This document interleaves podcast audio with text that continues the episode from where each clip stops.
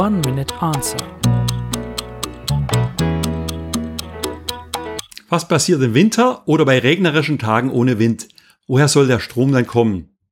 Zur durchgehenden Sicherstellung des Strombedarfs mit 100% Erneuerbaren gibt es drei Optionen, die miteinander kombiniert werden sollten, damit es nicht zu teuer wird. Erstens von der Erzeugungsseite her Modifikation der Solaranlagen.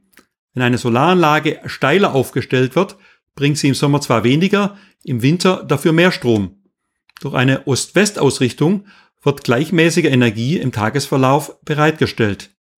Die Windkraftanlagen könnten so ausgelegt werden, dass sie auch bei wenig Wind Leistung abgeben, bei Sturm jedoch weniger. Zweitens Speicherung. Nutzung von mechanischen, chemischen, aber auch thermischen Speichern, denn Wärme und Kälte lassen sich sehr gut speichern. Im nahen Ausland wie in Österreich, der Schweiz oder Norwegen gibt es zudem hervorragende Standorte für die Pumpspeicherung.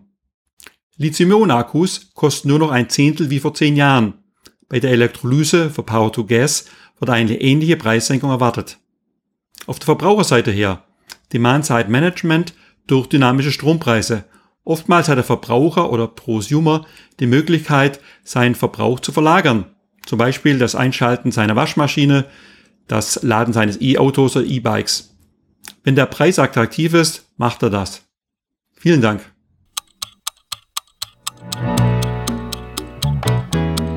One Minute Answer.